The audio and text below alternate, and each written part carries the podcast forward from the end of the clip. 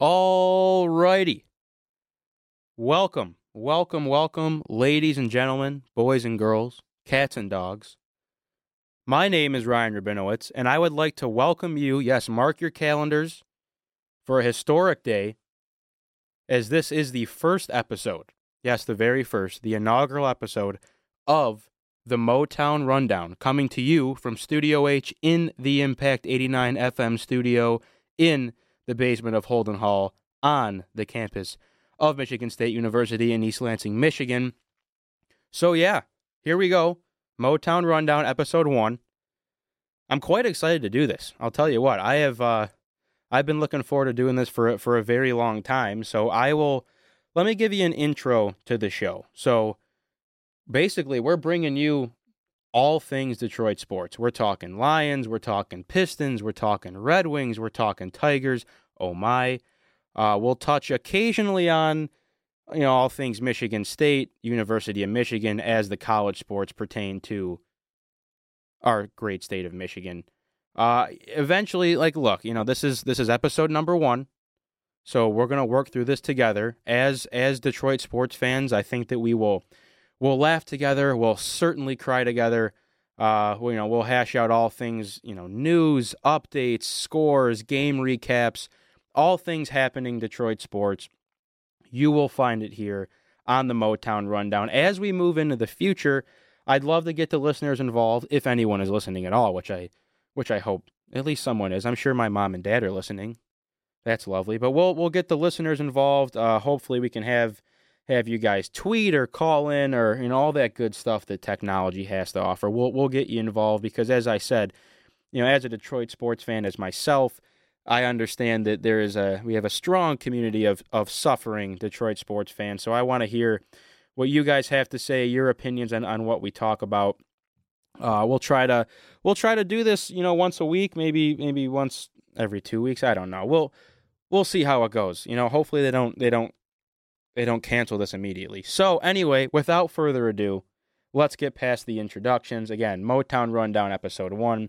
I am Ryan Rabinowitz, your fearless host, and, and we are going to talk some Detroit sports. So let's let's have some fun. So when we get into the first show here, I kind of want look. I, I understand that the the Red Wings season, the Pistons seasons are, are long gone, and, and they're probably seasons that we would like to forget.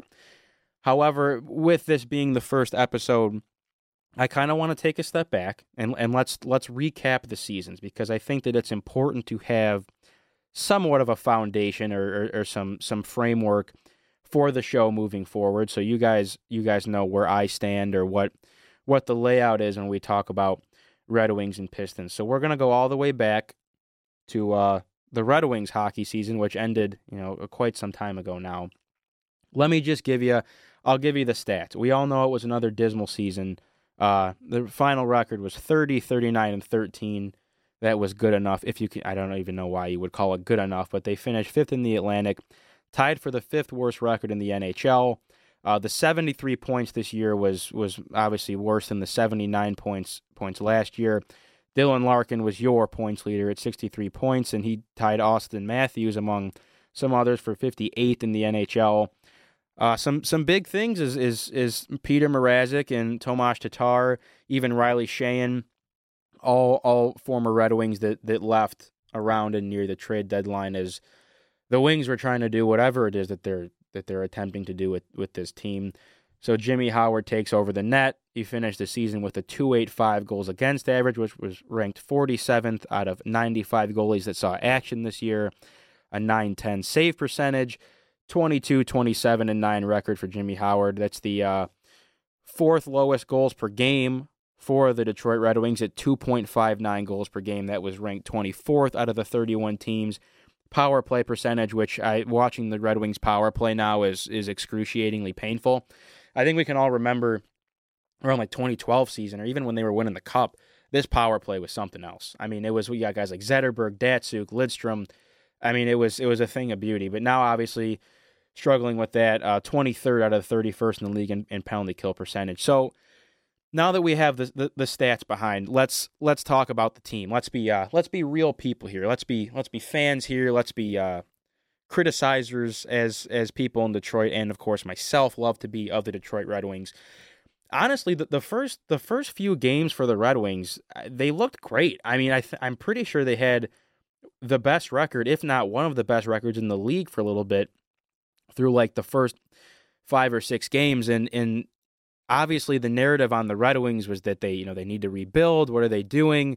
Uh, coming off of the the the bad season the year before, obviously is is for the Red Wings. I mean, I'm 20 years old. I've seen the Wings in the playoffs every single year since since birth, except for the last couple of years. So obviously, there's a changing of the guard, and I think that people are starting to understand that this is a different direction, a different team, because the Wings had were dominating the NHL for years upon years. I mean, uh, that that playoff streak, what was it, 25, 26 years? I mean, that's incredible. That's that's easily one of the best accomplishments in sports, but but it's it's a different team, a changing of the guard. There's a lot of good young talent that's coming up in the even though it doesn't seem like it because the team has struggled. There's a lot of good talent coming up in the ranks. So obviously those first few games looked great and then we kind of saw what the Red Wings actually were and they simply did not have the firepower to win. If there's if there's one thing that I really struggle to understand that the Wings do. It's they they constantly are jumbling lines. I mean, look at look at the top teams in the leagues, and you could name. I mean, like that Marchand or Marchand, Marchand, whatever you want to call him, uh, on on Boston, uh, Marchand, Bergeron, Pastrnak. That pretty sure that's going to be the best line in the NHL for years to come, and that's a line that you never break up. Obviously, the Wings don't really have the firepower to put together solid lines that you see every night. But for me, the constantly the constant jumbling of lines, and you have you had Tatar on the first line one night, then he's on the third line. You have Larkin playing with Zetterberg one night, playing with someone else. It it, it was a mess, and I think that once we kind of start to solidify who's who's playing and who's who's going to be the guys going forward, I think that the lines will, will hopefully, you know, even out. And I, I really hope that Blashill doesn't continue to use this jumbling of line system because it, it really is hard to, to build chemistry. And, and, and then you have to look at the goaltenders, which hasn't been great. I really think that Jimmy Howard surprised a lot of people this year because the, the narrative on Jimmy Howard was that he's, he's getting old. People are calling for his head last year, the year before, especially this year because – everyone seems to think, okay, like Mrazek's the guy. You know, he's he's the young guy. He's younger. He some people will say better. I didn't necessarily subscribe to that. I think that he more so than Howard was extremely inconsistent throughout the years. But Mrazek ends up getting shipped away, which I guess goes to show the loyalty to Jimmy Howard, which which is sure I I I get it, but then that leaves room for Jared Coreau to come up, who is I I think will end up taking over the net for Jimmy Howard. I think most people have to have that assumption too that Coreau is the guy in line whenever Jimmy Howard leaves, whether he retires as a Red Wing or he gets traded away. But that's a big question mark going forward because Jimmy Howard obviously, you know, in his, his earlier years was was great for the Wings. I mean, great in the playoffs. He was a steady guy that you had net, and now that you brought in a guy like Mrazek and they're playing that rotational goalie system that I honestly cannot stand. I mean, you look at look at Pittsburgh try to do it with Matt Murray and Marc Andre Fleury. Ultimately, obviously, Marc Andre Fleury is now playing in Vegas, which has been an absolute stud, but that's a that's a story for another time. But I don't think the rotational thing really works. I mean, you got to keep a guy in net let him get hot. Obviously, if Jimmy Howard goes out there and plays seven games and is two and five, then sure, you know, let Mrazek at the time or let now your Coreau get the net and see what he can do. And I'm sure I'll, I'll subscribe to the hot goalie thing. If he's got the hot hand, and let him play. But I I really think it's bad overall. I know Peter Mrazek had problems with it. He didn't like sharing the net with Jimmy Howard, and I wouldn't either. If you get paid to be the starter, you want to play every night.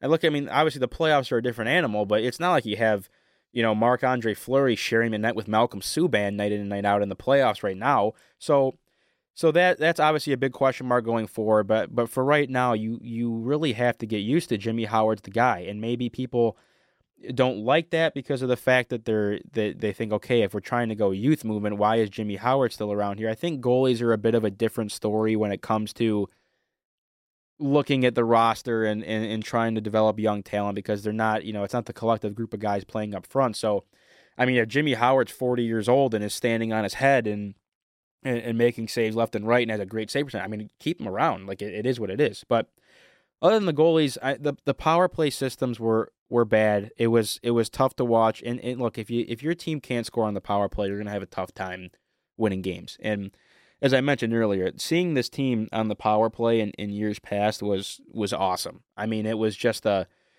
it was a it was a thing of beauty. And and now I watch them just struggle on the power play and they they don't get shots and they'll miss passes and then whoever the opposition is on the penalty kill they'll get the puck and ice it down and there's no scoring chances and from an offensive production standpoint it's just not there and i don't know if you want to blame that on the individual players because I don't think that's necessarily it. I just think it's the way that Blashill has managed these players.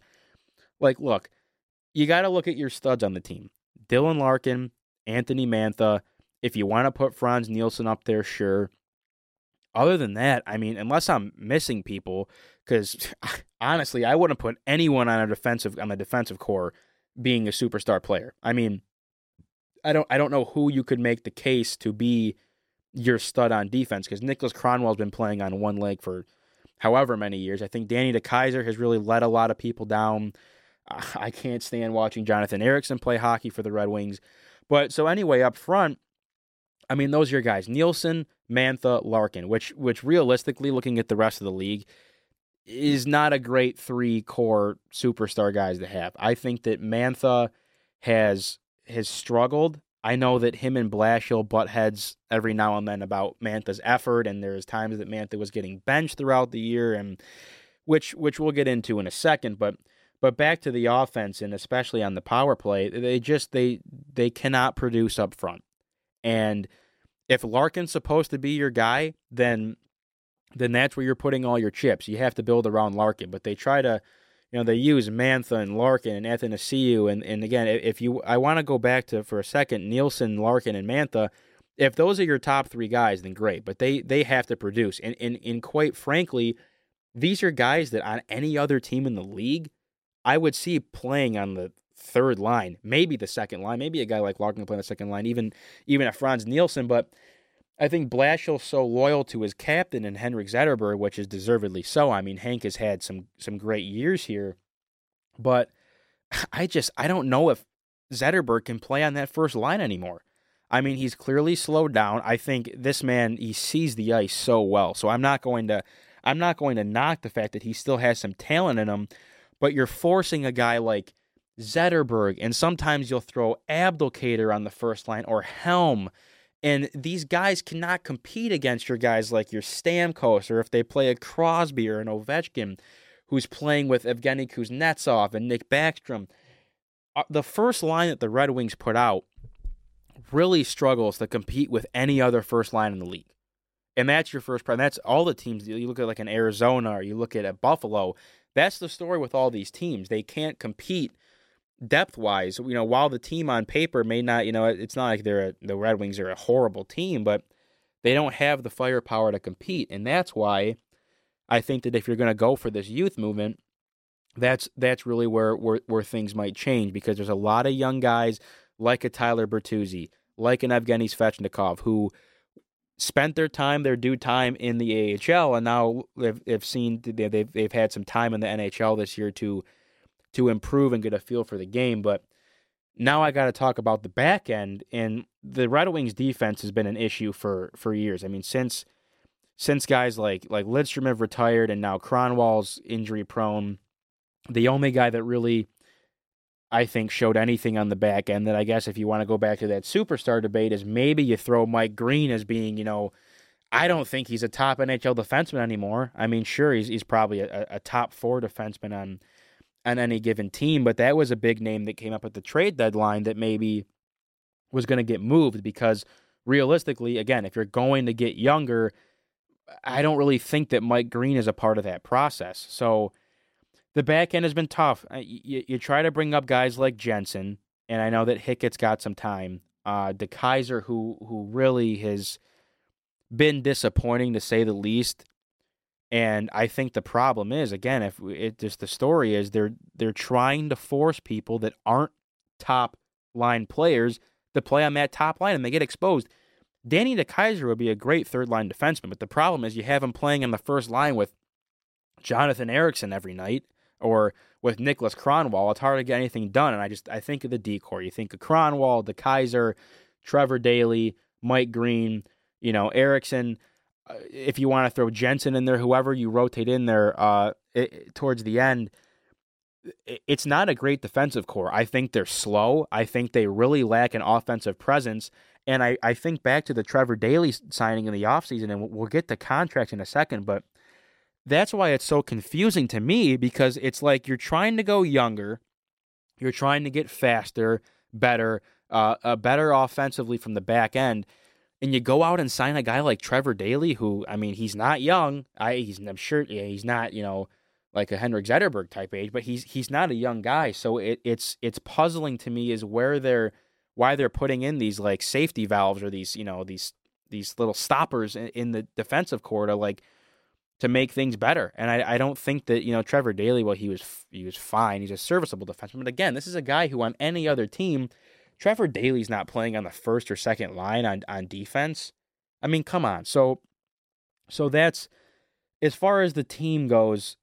The pieces that's that's really my gripe is I think that, and again, well, like I said, we'll get the contracts in a second, but they're just lacking production. It's as simple as that. Offensively, they don't get they don't get things done. You have guys like Helm and Abdelkader and and and, and you know Athanasiou who, you know, you'd have to expect more from, but you're not getting. And so it just it, it I'm curious to see going forward how these lines shake out. But I want to move now into more of the managerial side of things. Obviously, the big story this offseason, uh, Ken Holland coming back for another two years, Jeff Blashill coming back as well.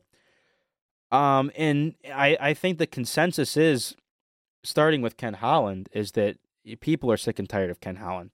I think that people, and I would subscribe to the fact too. Look, I'm not going to sit here and, and bash Ken Holland because I think that in whatever role people think that he's played in the process of putting together the Red Wings, he's he's done a, a, a pretty decent job. I mean, they got they have they've drafted very well. Again, whatever extent you think Ken Holland plays a you know has a hand in that with Jim Devellano, but um, they, they've drafted well. The team has been successful for the most part under his control. But my biggest thing is I think that there's too many bad contracts on this team right now that it's very hard for me to get over. A contract like Helm, who's here for another another handful of years, making like five and a half million dollars. I think he makes around the same amount of money as Nikita Kucherov, who if you've if you're watching any hockey, you know that he's he's slowly becoming one of the best players in the entire league. Um, I look at a contract like Jonathan Ericsson, even a Zetterberg contract's not looking great anymore. I think they're done paying off Johan Franzen now, which is great. But I mean, every every team kind of kind of gets into those issues. But but the the contracts and, and the signings, you know, a signing like a Trevor Daley, like I said, I, I don't think it's necessary. I think that there are guys getting overpaid. I love Justin Abdelkader. I think he's a great leader. I think he's one of the only guys on this team that brings any kind of fire and physical presence. You know, maybe like a Luke Witkowski, but Witkowski doesn't even play very often, so there's no point in talking about him. But I, I think Abdelkader is great to have on the team Again, you can't have him playing on the second line every night because he just, I don't think he has it. He's just not that kind of player. He's a third line, checking line type player.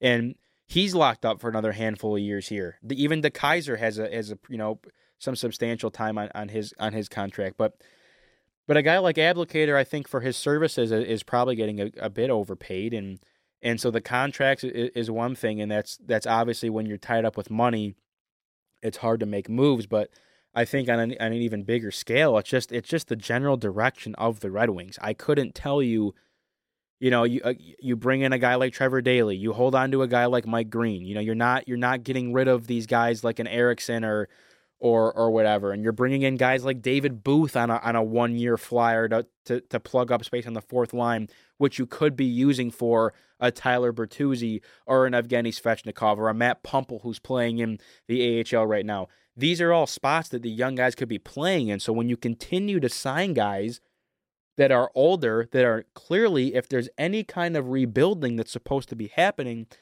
these guys are not a part of the process.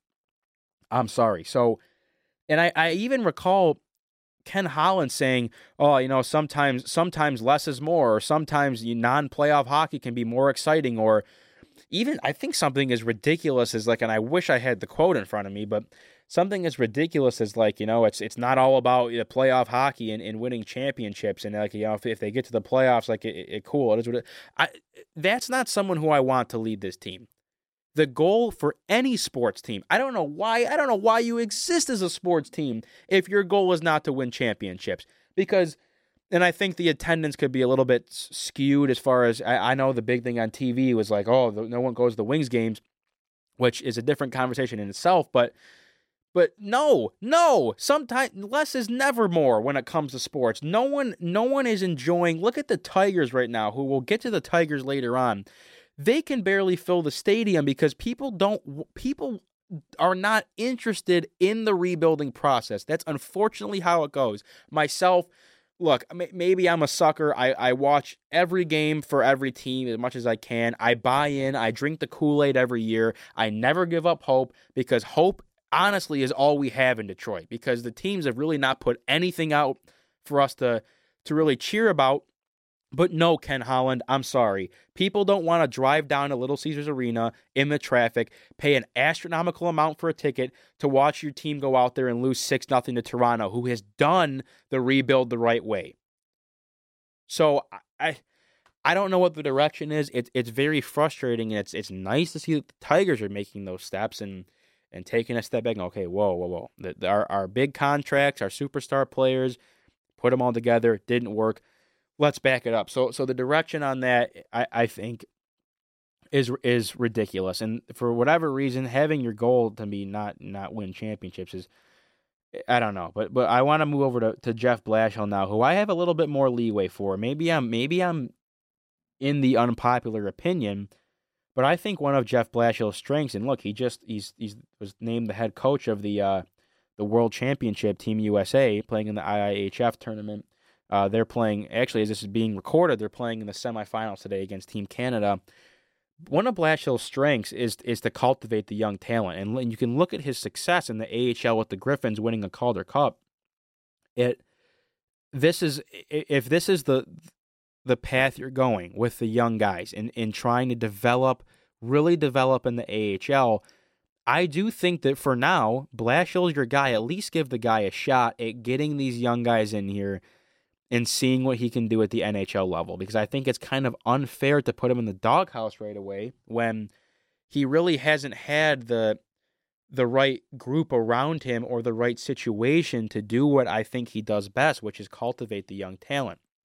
One problem, I think the problem that he he has is is that he is eh, not really getting along with veterans, I guess. And I know there was some stuff last year about how the veterans are running the locker room. They don't really have Blash. You know, they don't let Blashill have a say. Whatever. I, I don't know what's going on with that, but I think he he probably butts head with the veterans because it's all it's a conflict of interest as far as the veterans want to win, and that's simply what this team cannot do right now at this roster. He has, as I mentioned before, had problems with Anthony Mantha and even some of the young guys and just the playing time because he he wants effort. All he is asking for is, is effort, and I think that Mantha is is not the only player, but has really been been seen to maybe get get lazy or, or to really not perform like like he should have been. So I think that in due time, you know, we'll see how he how he changes. But um, like I said, I think he'll, he'll he'll be fine with getting the young guys to adjust, which which is all they need him to do.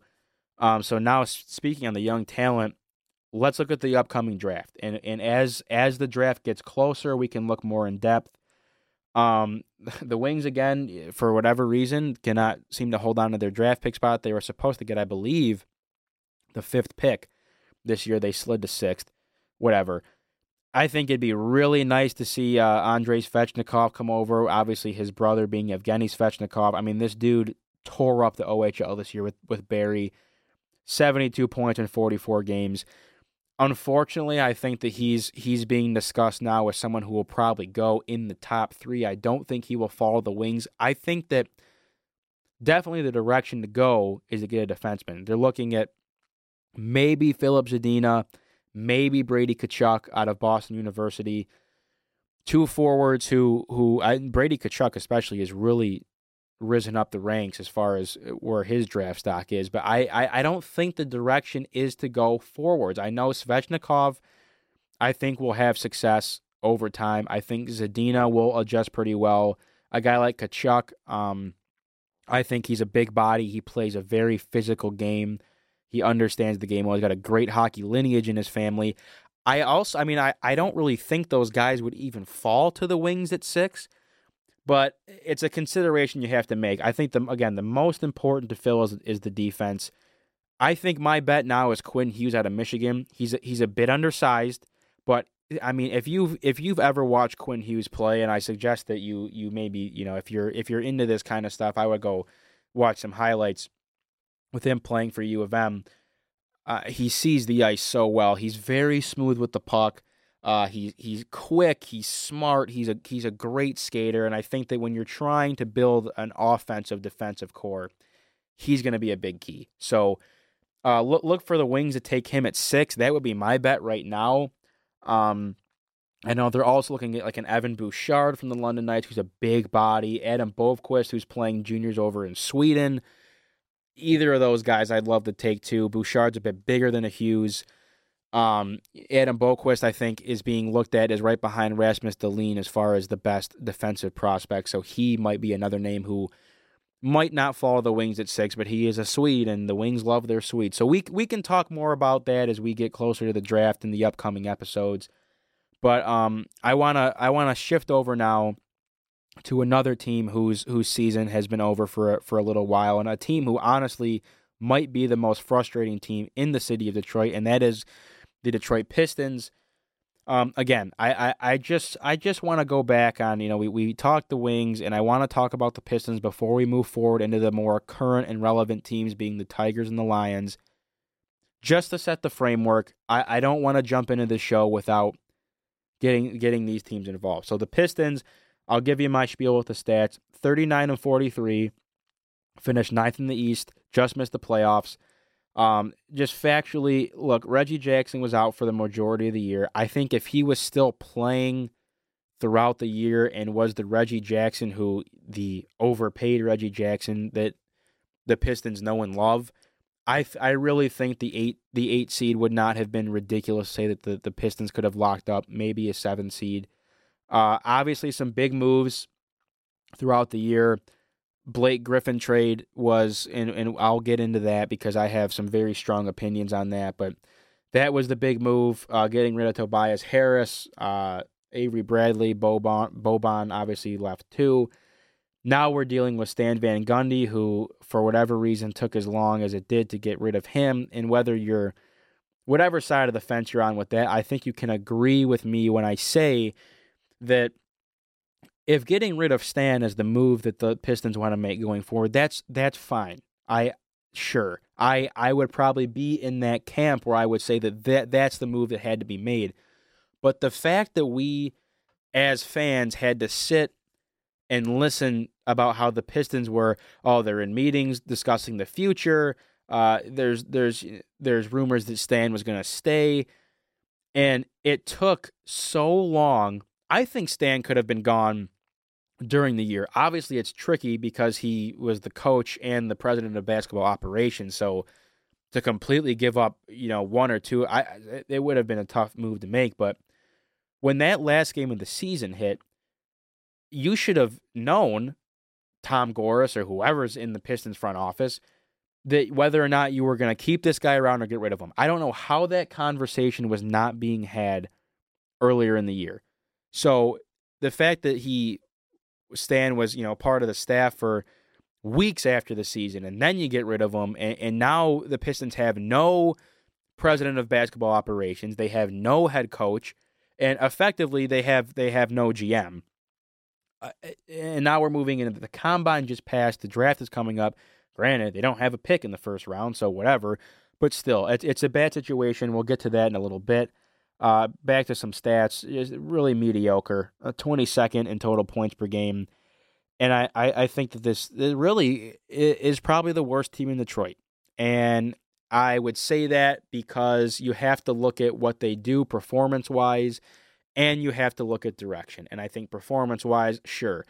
I, I think that you could make the case the Red Wings were, were worse performance wise, but I think the Wings at least have something in place to where they're not completely screwed with what they're sitting and looking at right now. So going to the team that the Pistons have in place, let's look at the roster. Andre Drummond has been better. I, I, I would like to see some I mean, the dude is getting paid some ridiculous money he was supposed to be a guy that you build around. He averaged 15 points per game this year, uh, second on the team, uh, 16 rebounds per game. He, was a double double machine, which he should be. I mean, he's he's he's a great player. Um, and then you look at a guy like Reggie Jackson, and and you have to you have to when you're looking at the team for the future, is Reggie Jackson your guy? I the more and more I think about it, I don't think that's the case. I mean, he's 28 years old, so it's not like he's you know he's not a an old guy, but he's he's not he's not fresh. He's going to make 17 to 18 million over the next two years, which that's going to lead me into the contracts. And I'm not the I'm obviously not the first person to have this opinion. I think that everyone can agree that Look, let's start with Blake Griffin. You're locked in for the next three to four years with Blake Griffin for over $30 million. This dude made more money this year than James Harden, who will probably win the MVP. He makes more than Russell Westbrook. He's just, he's not the same Blake Griffin that came into the league and that was as dominant as he was with the with the Clippers.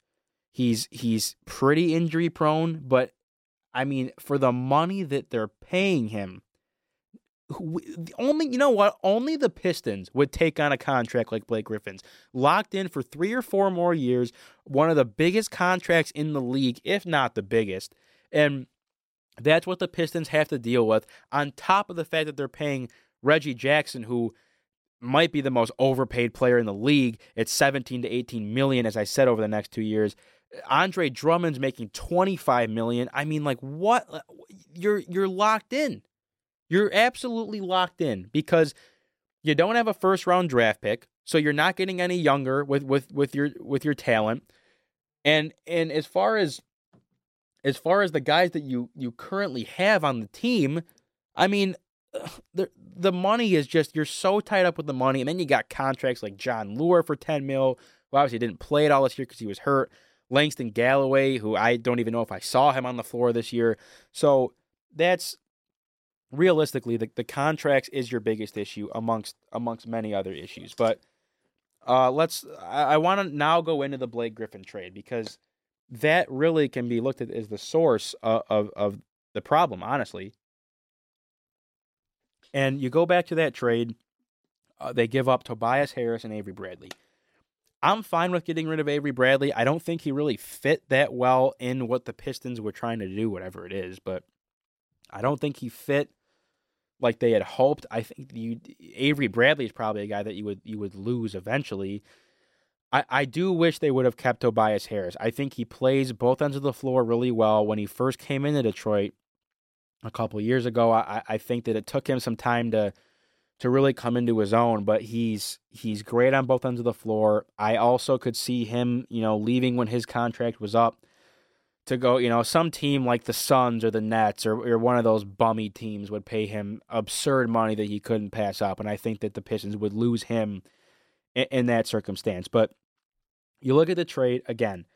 You take Blake's contract. He's not the same player you used to be. He's he's really always hurt, and it, I just think it was more of like a marketing move. Like, oh yeah, Blake Griffin's in here now. He'll sell jerseys. People will want to see Blake Griffin play. Well, that's true. I went to see one game I think it was against the Celtics. I saw Blake Griffin play. I'm like, yeah, cool, man. Like you're not the same guy that's flying through the air and and and, slamming home dunks. You know, uh, he's always up in arms, complaining about officiating, whatever. I I'm not gonna knock him for being a great player because he because he is, and that's that's that's undeniable. But but uh, but yeah, the the bottom line is is that that that trade is is what's gonna cripple this team for years to come. How how do you give up a first round pick in today's NBA when you look at guys that come in the league? And like, and let's go for a second to the to the last. Well, we'll, we'll get to that in a second. But I, I'm getting way ahead. I'm just I'm, as you can tell, I'm a bit worked up over over what's been going on here with with this team. But you give up a first round pick. And if you want to give up a first round pick, you better be bringing in someone better than Blake Griffin, especially when you're going to be giving up Tobias Harris and Avery Bradley. Like, come on, Stan. I I, I don't I don't understand what, what that what that move is because now the cap room is is a ridiculous situation. Um, and you don't have you don't have a draft pick again, and, and now it's going to lead me to the last year's draft, which, I mean, look, I'll preface it by saying I get it. It's very hard to to evaluate talent to an extent because you don't know. Uh, like look at the Pistons, take a guy like Darko Milicic. Wow, he probably looked like a great pick when the Pistons took him back in 03, but oh, boy, do we know where that led the Pistons. So shoulda, coulda, woulda. But honestly, like whoever the scouting department is, whoever's in there, got do your job. Henry Ellenson and Luke Kennard, really? Those are your guys that you pick? Kennard had 7.6 points per game this year. And, and, and taking him, and that's the big story, which I just a pleasure to talk about. Could have had Donovan Mitchell, who probably will, or he at least should win the Rookie of the Year this year. I don't, I don't understand. Looking at a guy like Ellenson and Kennard, why are you wasting a high to mid round draft pick on a guy that you're going to bounce between the NBA and the G League. This is not Major League Baseball. You don't bring up guys for spot starts like you do in the MLB. You don't have your September call ups. When you have a pick as high as the Pistons had with Ellenson and Kennard, these are guys that should be integral in playing with your team. And I get it, they're still young. Give them some time. You know, I don't have a problem with players playing in the G League. Like, look at Terry Rozier, who's tearing it up with the Celtics right now. He spent his first season playing in Maine with with with the G League or the D League, whatever it was called at that time. But I, it's like eh, you know, I got to hear every other day. Oh, Henry Ellenson's going to be in the lineup tonight. Oh, and then the next night he's going to be in Grand Rapids for a week. Like, what are you? What is like? Either keep him there or don't, because when you bring him up to the NBA, they don't do anything. Because Stan, like, you don't play him, and I think, thank God that you if now actually let Stanley Johnson get some time. Who I mean, he can't shoot to save his life, but I mean, you you, you get these young guys, let them play. First of all, draft better. Come on, do like you have. If you're in the scouting department, your one job is to sit there and watch young guys play basketball all day long. Yeah, uh, sure. No one probably saw Donovan Mitchell playing like he did, but yet that it just looks so bad, and it's so Pistons. This is going to be a great draft class coming up, and the Pistons just get to sit and watch. So who knows? Maybe they'll take LiAngelo Ball in the second round. That'll be a, that'll be another great Pistons move, and we'll get LaVar over here too, because clearly it's all about about marketing. I, I, I, it's just frustrating. It's frustrating to see what could have been, and it's it's just there's no clear direction. And so I'll, I'll finally get into the management, and I, I saw I saw a great tweet from Bill Simmons that really sums up the whole Stan Van Gundy era in Detroit. And it reads as follows, and I quote Dear Detroit, sorry about taking Kennard over Mitchell, overpaying Reggie Jackson, taking Stanley Johnson over getting four firsts from Boston, ruining your salary cap with the Blake trade, and leaving you without a 2018 first. I'm going to go TV. I'm going to go do TV. I'll see you later. Thanks, SVG. End quote. So, that's Bill Simmons' tweet. I thought it was hysterical because it really it really sums up everything so well, and it just seriously, Stan, come on, man. I, you know, I I really thought that Stan was a great basketball mind. I think he is.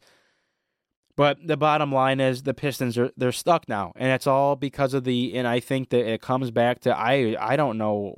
I mean, why Stan was given the job to coach and be the president of basketball operations, I think is is is beyond me.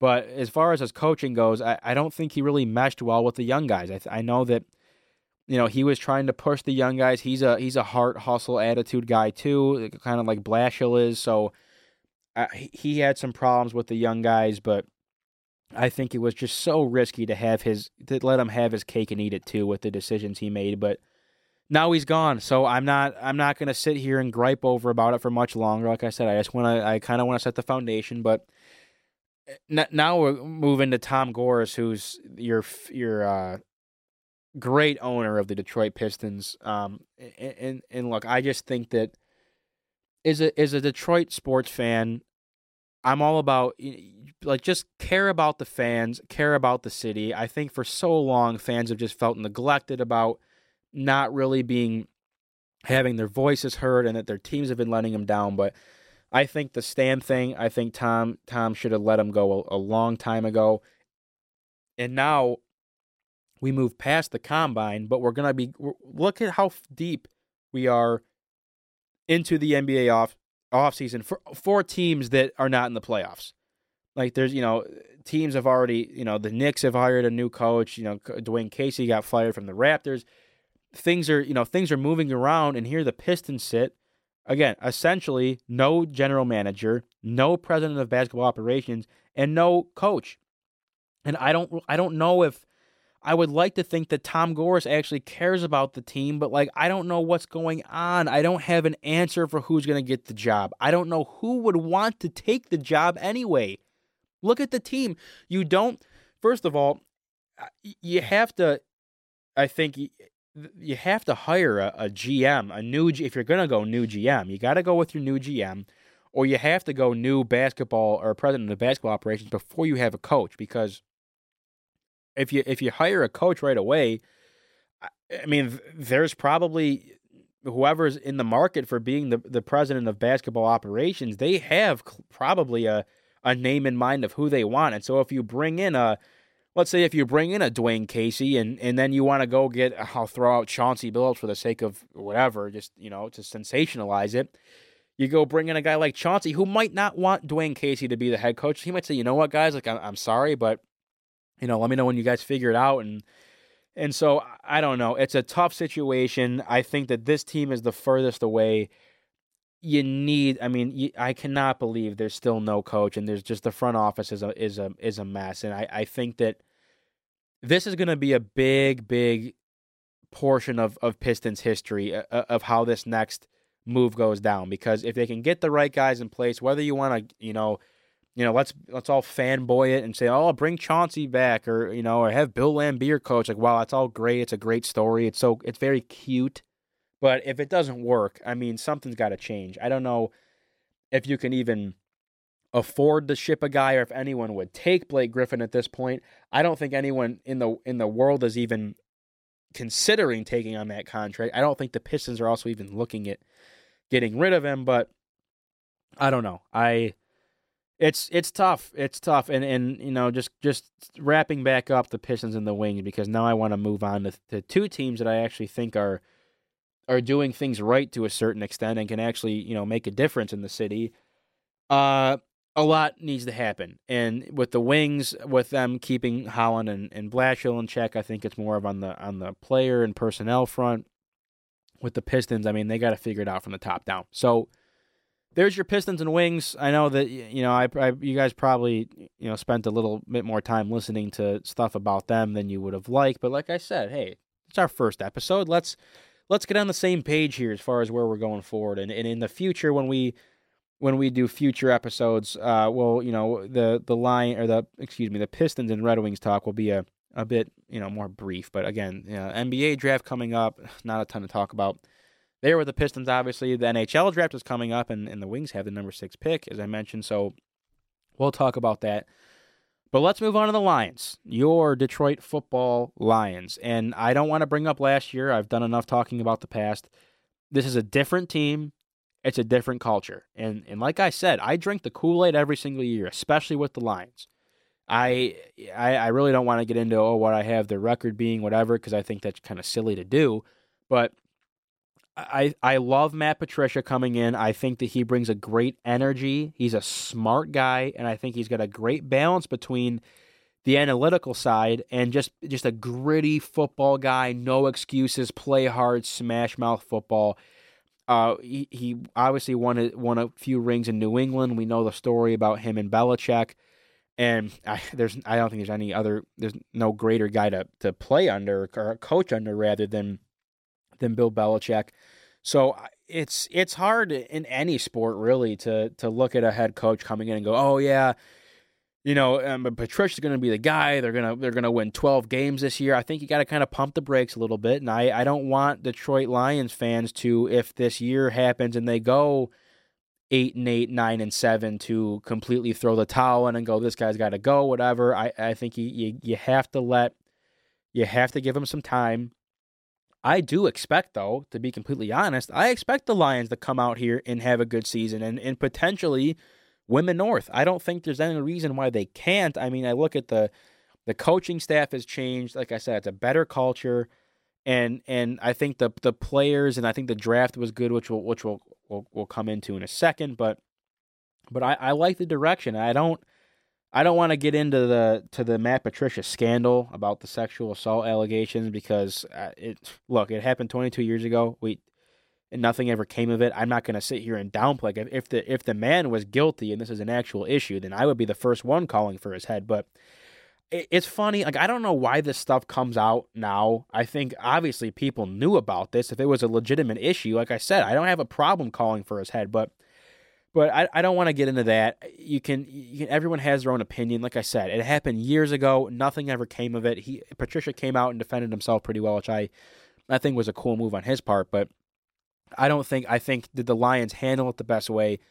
Probably not. They probably should have done their due diligence. But again, you can't fault the guy for something that was never brought to court. I don't. I, again, I'm the first one to say that if, this was an issue, I, I don't. I don't want this guy here. But because I I think that this the sexual assault stuff that unfortunately we hear more and more about every every day it seems like or every week it's just it's ridiculous. But um, let's let's move on. I, I want to talk about the players. Obviously, Matthew Stafford at the helm again, who I I'll be honest, like I was not a big Stafford guy in the beginning just because it was it was frustrating to see this team lose, but then you kind of take a step back and take a deep breath and you go, okay, like I don't maybe this guy doesn't have great tools around him. So I I I do think that it's it's naive of people to think that Matthew Stafford is not one of the best quarterbacks in the league. I mean, I don't know how many more fourth quarter comebacks you got you have to watch this guy pull off which I hopefully this year they don't have to do many of those. I, I'd love to see the Lions just actually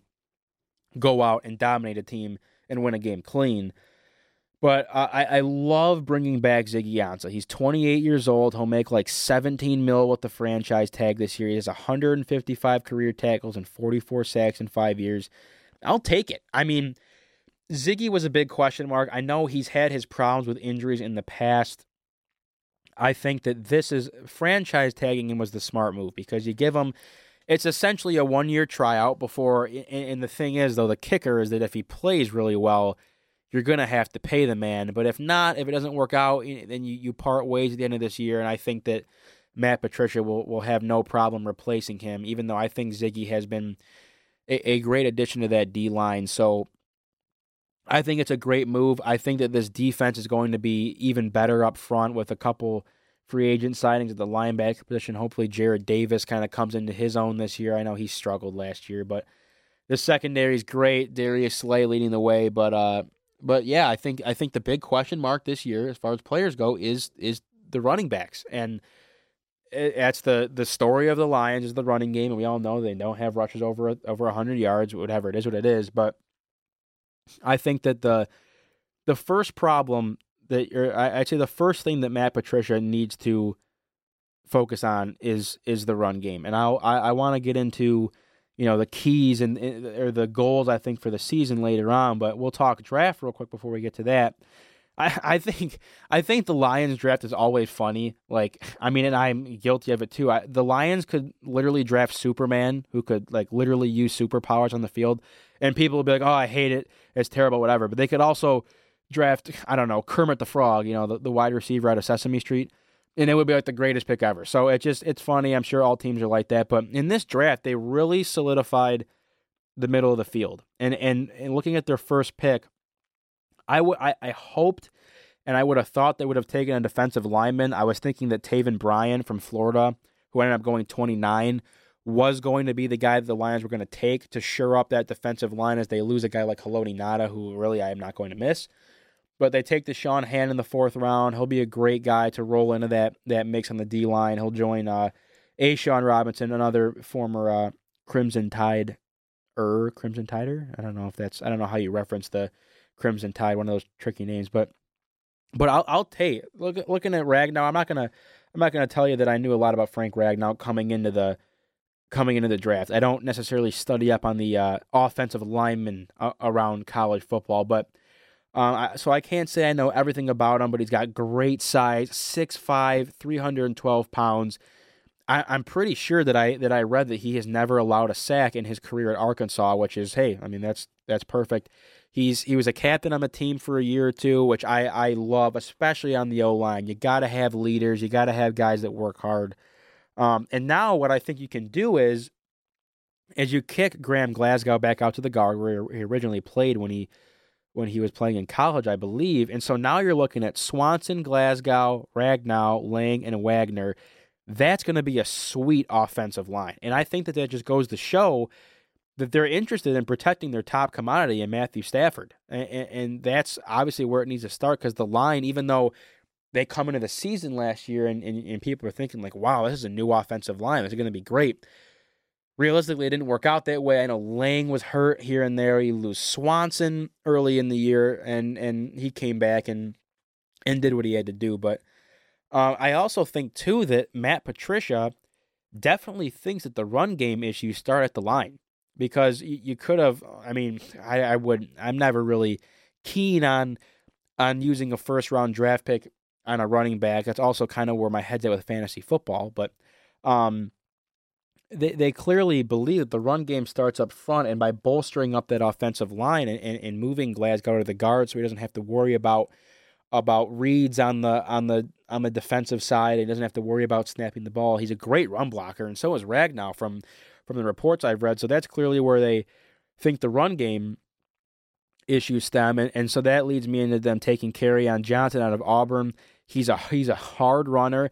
He's he's been compared to like a Le'Veon Bell style where he won't really just like hit the hole hard. He'll kind of come to the line, read the defense, you know, make his move, and and so I think that he's a he's a great addition. I think that they the Lions definitely got out of the doghouse because if they would have gone a couple more runs without taking a, a couple more rounds without taking a running back, I think they would have probably seen some backlash. And I think that you know while you do sign LeGarrette Blunt, I think Kerryon Johnson's a guy for the future because Blunt's getting up there in age. Um, and I'm I'm I'm interested to see how they manage the running backs because now you have you know you have Kerryon Johnson, you have LeGarrette Blunt, Ameer Abdullah, Theo Riddick. I know Tion Green is, is er, is not with the team anymore. Uh, I think if a Dwayne Washington or a Zach Zenner is still around, you have backs to work with. In my opinion, I don't know if they'll use Blunt as the every down guy. I guess he could because he was doing it in Philly before they brought Jay Ajayi over. But if if Kerryon Johnson has a good camp, I could see them making Kerryon Johnson your every down back. Uh, LeGarrette Blunt would be a goal line specialist.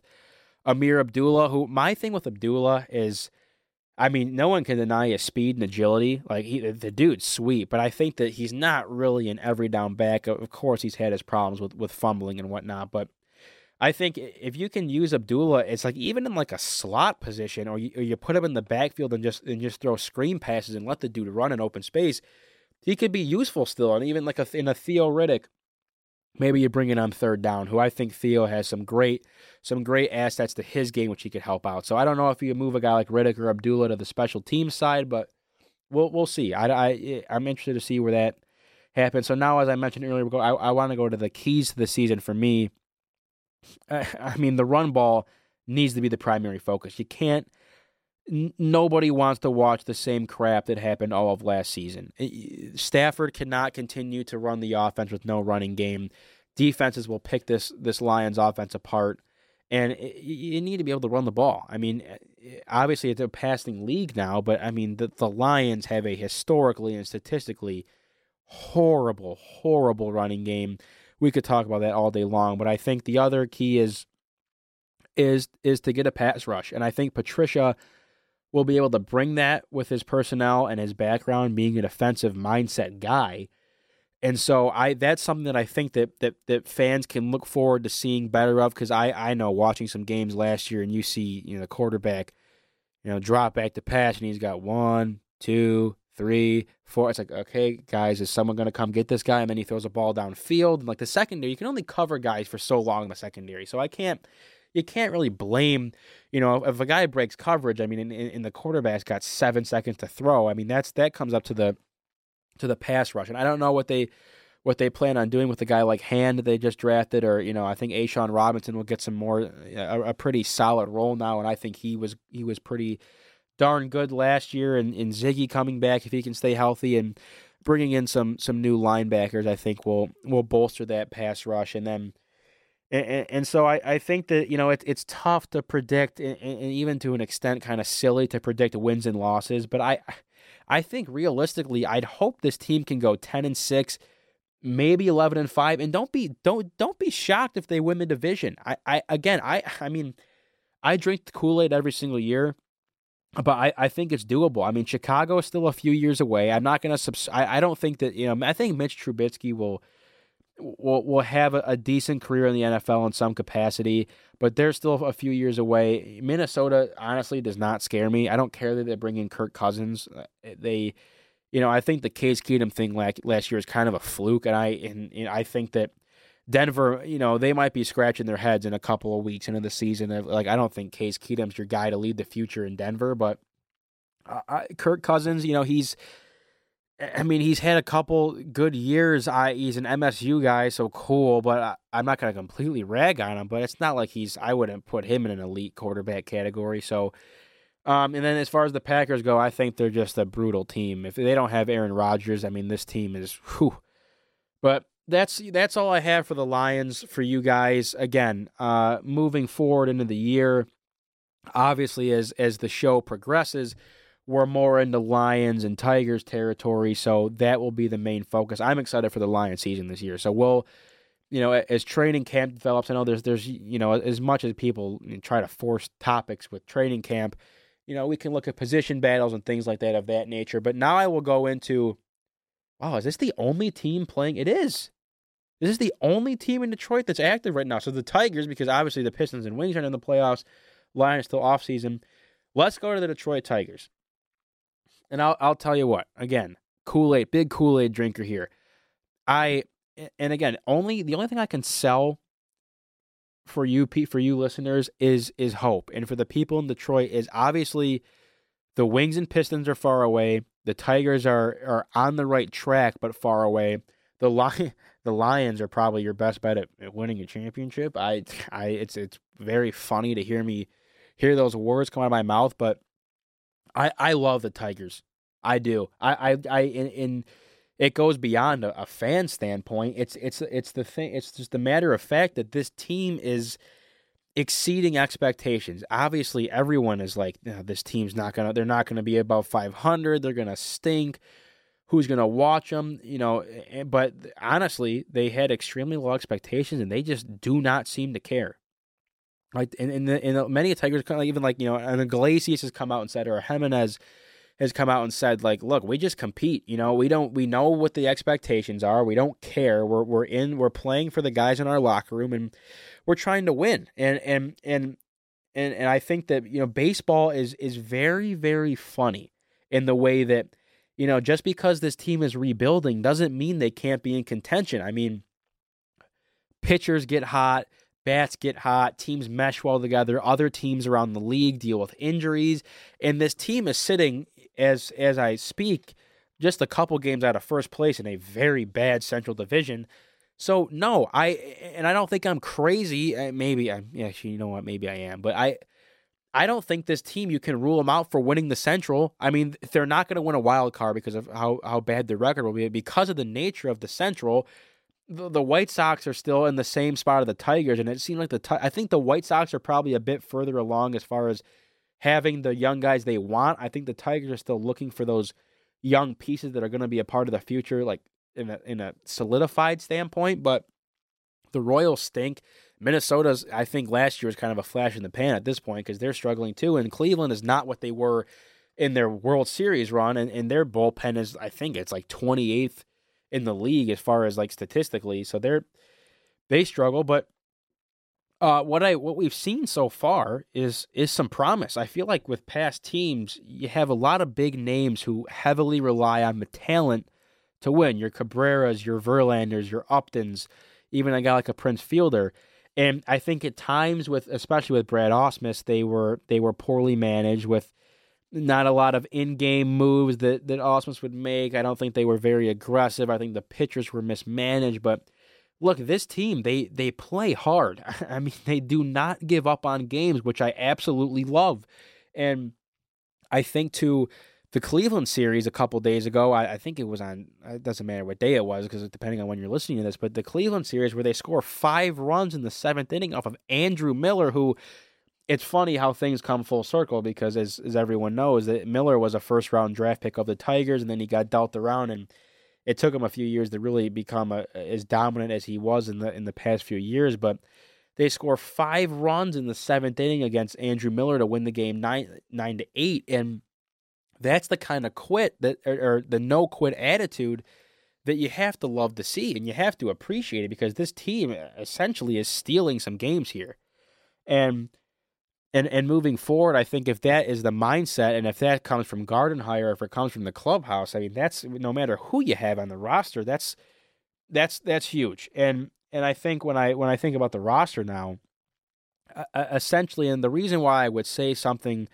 like the the White Sox might be a bit further along as far as the process goes, even though the record is not like where the Tigers are, I think with the Tigers, you essentially still have guys that are fighting for their jobs. I think about a guy like like Reyes, Jacoby Jones, Niko Goodrum, who really were not guaranteed to be a part to be a major part of the rebuild, especially coming into the season. Like Jacoby Jones started the year in AAA, and Uh, and especially a lot of the names in the bullpen who you know we see guys come up and down like the Colemans and and and and guys like that, and like your Blaine Hardy or a Buck Farmer, who these are guys that realistically will be bouncing up and down between AAA and and and, and the MLB depending on how they perform.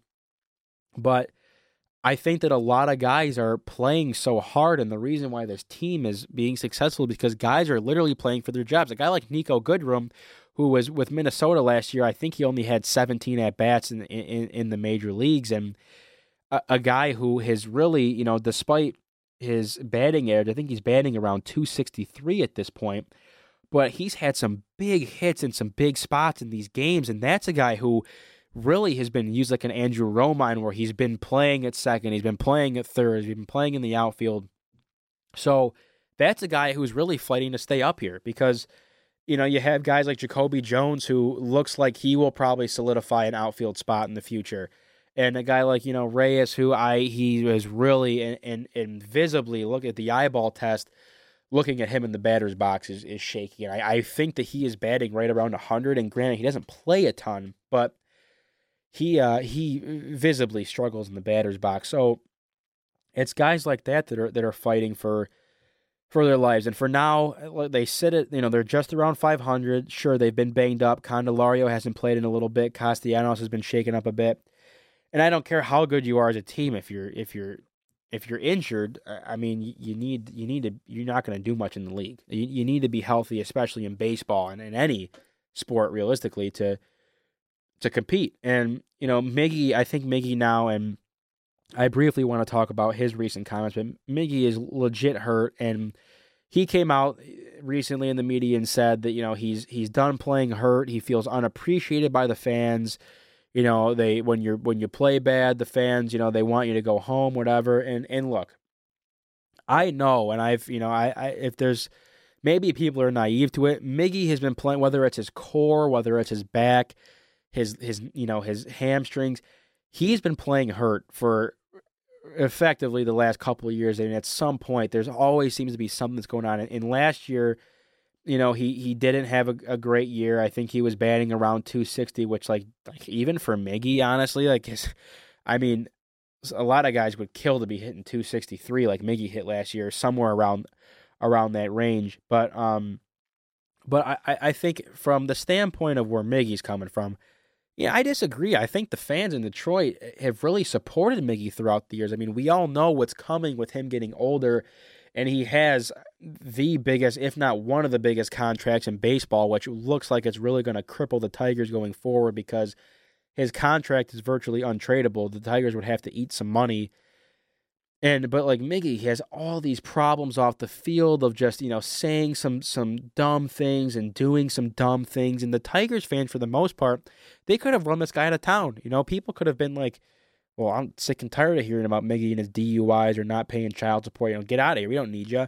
And I think for the most part, people have defended Miggy in the sense that, like, yeah, he's been hurt. He's not playing well because he's been hurt. So I don't really know where Miggy's coming from from that standpoint. And then I got to hear about how uh, the the former uh, president of, of Miami Marlins, whose name escapes me, um, in a, in an interview with CBS Sports, was saying how Miggy always said how he wants to come home to Miami. He's stuck in Detroit, whatever. Which look, I I'm not going to read too much into that. I think Miggy was probably kidding, and I think he just kind of came out and said like, "Yeah, I was just joking." It, it, you know, kind of like a. It's almost like a, if your friend, you know, your friend pays for dinner one night, and you the next day like, "Oh, hey, when are you going to pay for my dinner again?" Like, aren't you paying? Like, it's what's one of those things, you know. So I don't know. If Miggy doesn't want to be here, then you know what, Miggy. Like I- am really getting sick and tired of the of hearing what you have to say off the field. Like just go play. I get it. If you're hurt, there's no reason to rush back. I know Miggy's seen some guys like Kinsler leave. You know, like an Anibal Sanchez, like these these guys that kind of came up with the core with Miggy that have that have left. I'm sure it's tough because now he's really only got like Vmart that's been sticking around, who is another issue, but I don't know. So maybe you know what, dude, take it easy. We'll we'll figure it out. But other than that, I mean, the defense has been fair. I, I like Iggy and Machado up the middle. I think Candelario is really coming into his own, especially on the offensive side of things. I think he's he's got some work to do defensively, but um, the starting pitching too, I, I think has been much better than expected. Liriano was a good plug to have. Zimmermann, I mean, Zimmermann is what he is. He's not the same guy that, that the Tigers got when, when they when they signed him. But I'm hoping, and I hate to look this way, but I'm hoping that Zimmermann can can continue to put together some good innings so he can get dealt with the deadline because he's not going to be a part of the process going forward. He has a big contract too that would keep him here for a few more years. And if the Tigers have to eat some money, then that's that's fine. And, and I, I the reason why I say that is because I look at you know, Fulmer obviously I would I would consider, and I think a lot of people would consider Fulmer the ace. So you have Fulmer, you have Liriano, you have Mike Fiers, you have Zimmermann, and then you throw Boyd in that fifth spot. And so obviously with Zimmermann's money, you have to let the guy pitch every fifth day.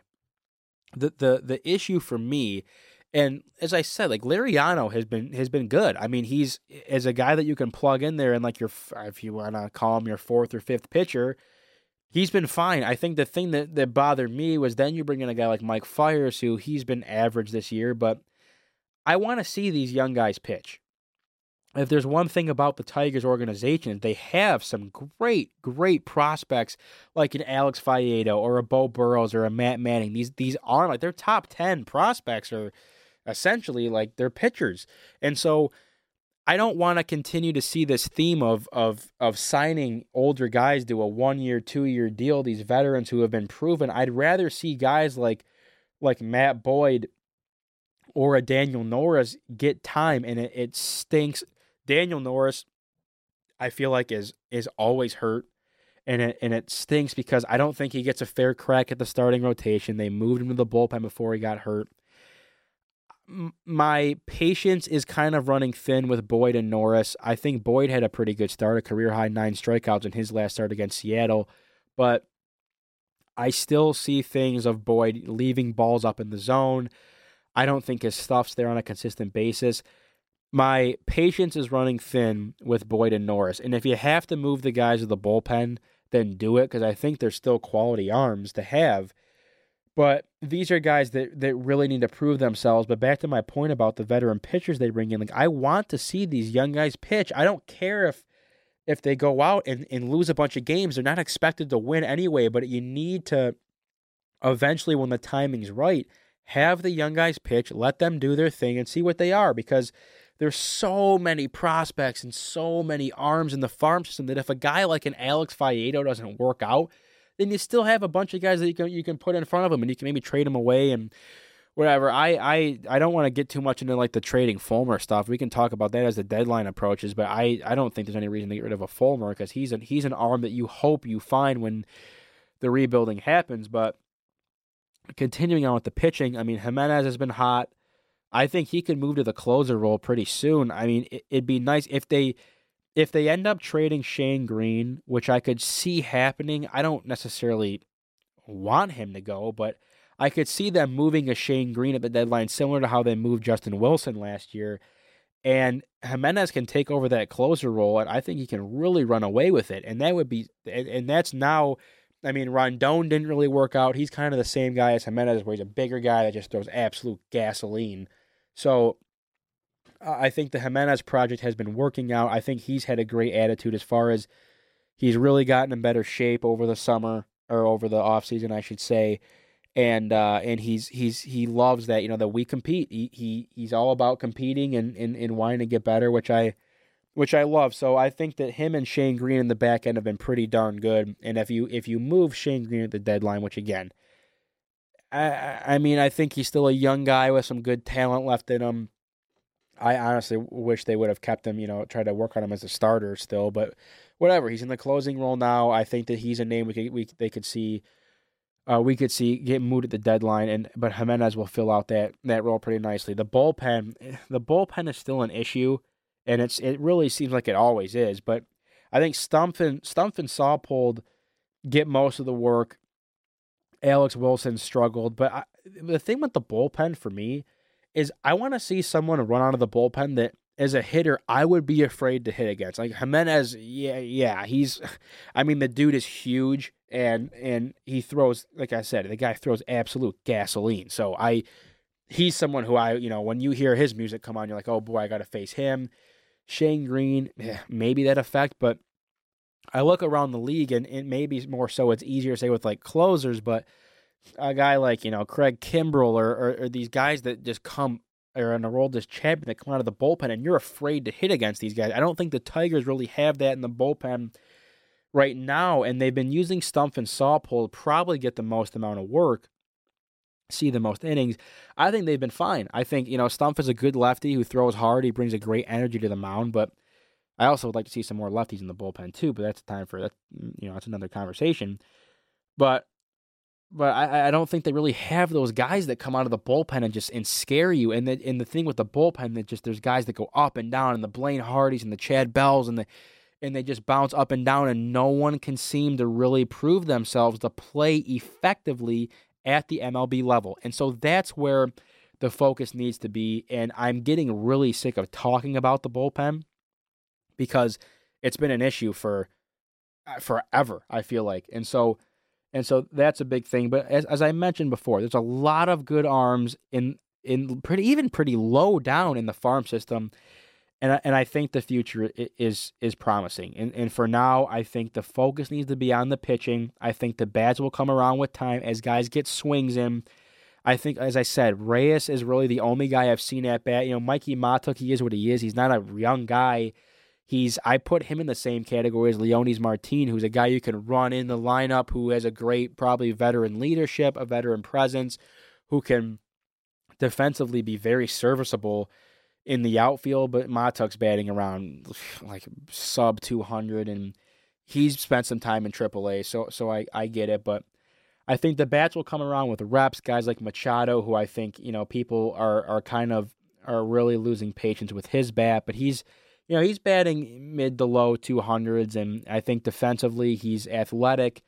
Uh, he he brings a great presence. You got to think of guys like Grayson Greiner, who I don't know how they'll mix him in with with James McCann behind the plate, but even a guy like John Hicks, who has been seeing some time at first base, who who is batting really you know high 200s, uh, right around the 300 level, and he's had some some big hits in some big spots too, like a Niko Goodrum. And so I think that as time goes on he's maybe a guy who you think of like, wow, is is this the guy that will take over at first base for Miggy? Because, and and I'll I'll save a lot of this for for future shows, but my my thing is is you have to look at what you have right now, but also be conscious of the future. I don't know. I could see Miggy retiring here as a Tiger. I really could.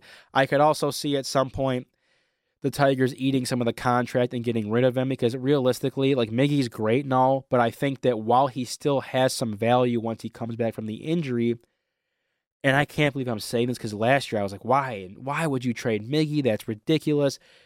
I think his time is about up here, eh, just from a standpoint of you have to look team first.